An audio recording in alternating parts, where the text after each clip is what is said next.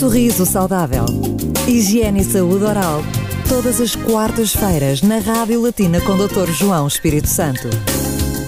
Bem-vindos de novo a mais um Sorriso Saudável, já na companhia do professor Dr. João Espírito Santo. Bem-vindo mais uma vez, Dr. João. Uh, hoje tenho aqui um enigma, uh, enfim, uma relação que se calhar nem toda a gente associa, mas que há ligação e você vai nos explicar porquê. E uh, falo concretamente dos dentes, que podem, segundo consta, afetar as doenças cardiovasculares. Como é que explicamos esta relação? O que é que o coração tem a ver com os dentes? Ou vice-versa? Bom dia. Bom dia.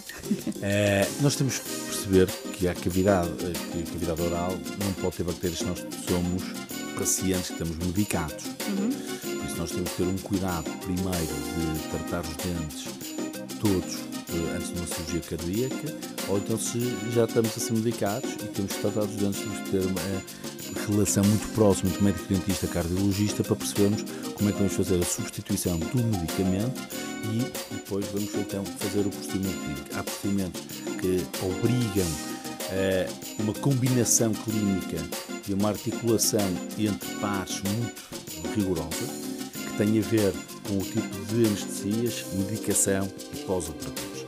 Há procedimentos clínicos que nós temos que explicar têm que ser feitos, muitas vezes monitorizados com um anestesista no gabinete ou com um médico para poder eh, complementar todas as regras de segurança do procedimento cirúrgico a que o paciente está a ser submetido ou vai ser submetido.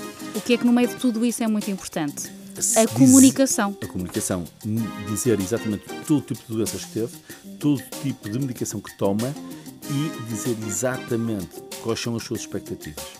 É muito importante também dizer aqui ao doente que há limites e nós temos que aceitar muitas vezes os limites que nos são dados pelo médico quando diagnostica e planeia uh, o seu sorriso, a sua saúde oral, mas que tem uma condicionante clínica se a parte cardíaca não é limitativa, não é proibitiva, mas obriga a um planeamento mais rigoroso, mais exigente. Eu costumo dizer que todos os doentes devem ser tratados como doentes de risco. Uhum. É a minha, essa é a minha teoria para todos os doentes. Porque descarga-se aí automaticamente, descarta-se aliás é infecção. os perigos, não é? É muito importante perceber, eu digo isto quando quero saber sempre dos doentes todos a medicação, os hábitos, que é a única forma que nós temos de planear corretamente. Por isso, quando nós dizemos que o planeamento tem que ser mais exímio, é quando algumas pessoas não o fazem.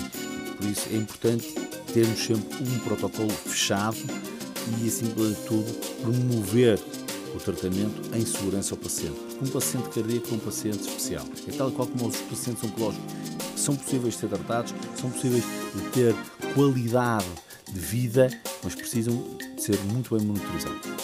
Portanto, pense em tudo isto e nunca se esqueça que uh, as suas queixas devem ser partilhadas com todos os médicos que o acompanham, não apenas com o seu médico de família. Voltamos a falar uh, então de sorrisos saudáveis e de, por exemplo, como ter dentes novos num único dia. Isso é vai ser o próximo! No próximo edição, exatamente. Até lá encontramos em latina.lu para ouvir todos os podcasts do Sorriso Saudável. Às quartas-feiras, Cátia Gomes e Dr. João Espírito Santo tiram todas as dúvidas sobre saúde oral.